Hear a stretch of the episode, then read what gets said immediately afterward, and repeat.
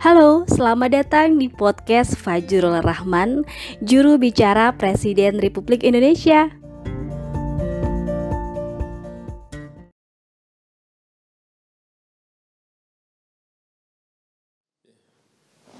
Baiklah, Assalamualaikum warahmatullahi wabarakatuh. Yang saya hormati Bapak Wakil Presiden, Bapak Ibu sekalian, seluruh Menteri, Gubernur BI, Ketua OJK, Ketua LPS. Pagi hari ini kita akan eh, berbicara mengenai kebijakan moneter dan fiskal dalam menghadapi dampak ekonomi pandemi global dari COVID-19, virus corona. Kemarin sore saya sudah berbicara banyak dengan Gubernur BI, dengan Ketua OJK, dengan Ketua eh, LPS, dan juga Menteri Keuangan. Eh, Saya kira sudah banyak yang kita bicarakan, tetapi saya ingin sedikit mengulang nantinya mengenai pertemuan yang kemarin. Penyebaran pandemi global COVID-19 bukan hanya berisiko pada kesehatan masyarakat, kita tahu implikasinya besar juga pada perekonomian dunia. Dan diperkirakan pertumbuhan ekonomi dunia akan turun dari 3 persen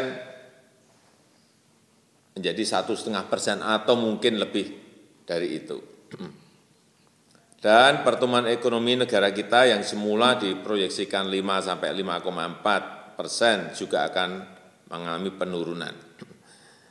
Tantangan ini harus kita hadapi dan harus kita jawab. Yang pertama di bidang fiskal, kemarin di dalam rapat juga sudah saya sampaikan bahwa saya sudah minta saya perintahkan untuk dilakukan refocusing dan realokasi di belanja APBN dan juga belanja di Pemda APBD, APBD di daerah-daerah. Saya sudah minta untuk fokus di tiga hal saja, yaitu yang pertama bidang kesehatan, terutama dalam upaya pengendalian COVID-19. Yang kedua, social safety net, ini bansos-bansos. Kemudian yang ketiga, yang berkaitan dengan insentif ekonomi bagi pelaku usaha dan UMKM, sehingga mereka bisa tetap berproduksi dan terhindar terjadinya eh, PHK. Oleh sebab itu, saya perintahkan kepada semua menteri, juga pemerintah daerah, untuk memangkas rencana belanja APBN maupun APBD yang tidak prioritas. Banyak sekali ini yang tidak prioritas pangkas dulu. Anggaran-anggaran perjalanan dinas, belanja rapat-rapat, pembelian barang-barang yang tidak prioritas, saya minta dipangkas. Sekali lagi, ini saya minta, saya perintahkan kepada baik di kementerian, pemerintah daerah, gubernur, bupati, wali kota untuk melakukan hal yang sama. Daya beli masyarakat betul-betul harus menjadi perhatian kita, terutama rakyat kecil. Arahkan anggaran itu ke sana.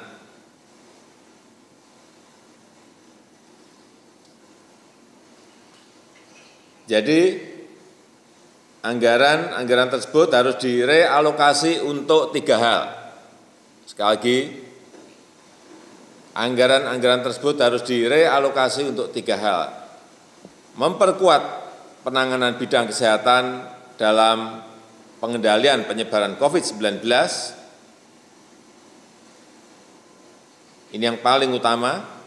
Kemudian yang kedua, memperbesar program sosial safety net, bansos-bansos yang akan memberikan dampak peningkatan konsumsi, peningkatan daya beli masyarakat. Jadi program-program bantuan langsung ke masyarakat, baik itu program keluarga harapan PKH, Kartu Indonesia Sehat KIS, Kartu Indonesia Pintar, Kartu Sembako, Rastra, segera semuanya diimplementasikan seawal mungkin. Kemudian juga kartu prakerja harus segera cepat dimulai Ini juga untuk selain memberikan apa, scaling dan upscaling, juga untuk mengatasi hal yang berkaitan dengan PHK. Kemudian dana desa, ini saya sampaikan pada Pak Menteri Desa, Menteri Dalam Negeri, juga seluruh kepala daerah dan juga kepala desa agar dana desa ini segera direalisasikan, terutama untuk hal yang berkaitan dengan padat karya, padat karya tunai,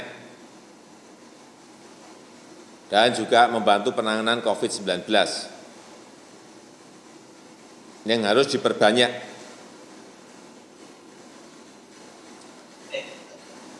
Dan juga perlu saya tekankan sekali lagi bahwa program padat karya tunai di semua kementerian lembaga harus diperbanyak. Saya ulang, program padat karya tunai di berbagai kementerian dan lembaga harus diperbanyak. Satu, dua, kementerian sudah mulai, tapi menurut saya perlu di perbanyak di semua kementerian lagi. Yang ketiga, realokasi anggaran juga difokuskan untuk membantu insentif ekonomi bagi pelaku usaha dan khususnya UMKM serta sektor informal. Ini penting sekali, tolong digarisbawahi UMKM dan sektor informal. Yang kedua, yang berkaitan dengan bidang moneter.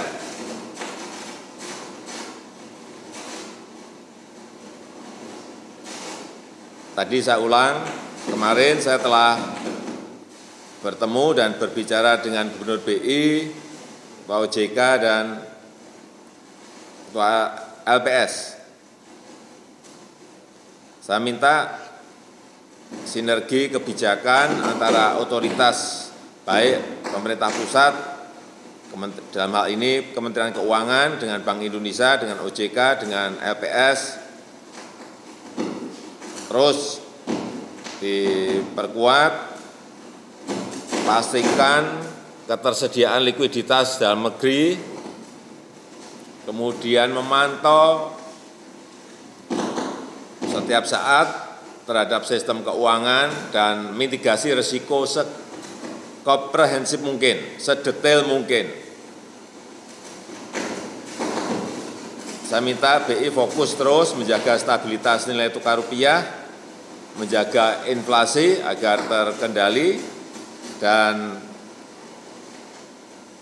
mempercepat berlakunya ketentuan penggunaan rekening rupiah di dalam negeri. Yang terakhir di bidang perbankan, saya juga minta pada OJK untuk lebih fokus pada kebijakan stimulus ekonomi yang memberikan kemudahan dan keringanan bagi kelompok kelompok terdampak khususnya UMKM dan sektor informal sehingga aktivitas produksi terus bisa berjalan dan tidak melakukan PHK. Saya telah mendapatkan laporan kemarin OJK telah mengeluarkan kebijakan stimulus ekonomi bagi debitur termasuk debitur UMKM yang terkena dampak dari COVID-19. Saya kira kebijakan restrukturisasi kredit maupun pembiayaan sangat bagus dan saya minta kebijakan stimulus ini bisa dievaluasi secara periodik untuk melihat kebutuhan-kebutuhan yang ada di lapangan. Selain itu saya juga minta penyaluran KUR kredit usaha rakyat lebih diintensifkan lagi dan dieksekusi sebanyak-banyaknya. Saya minta dukungan dari seluruh asosiasi usaha, kelompok profesi, serikat pekerja, serikat buruh, himpunan nelayan dan petani untuk bersama-sama bergotong royong menghadapi tantangan ekonomi saat ini dan ke depan. Saya rasa itu yang bisa saya sampaikan pada kesempatan yang baik ini. Terima kasih.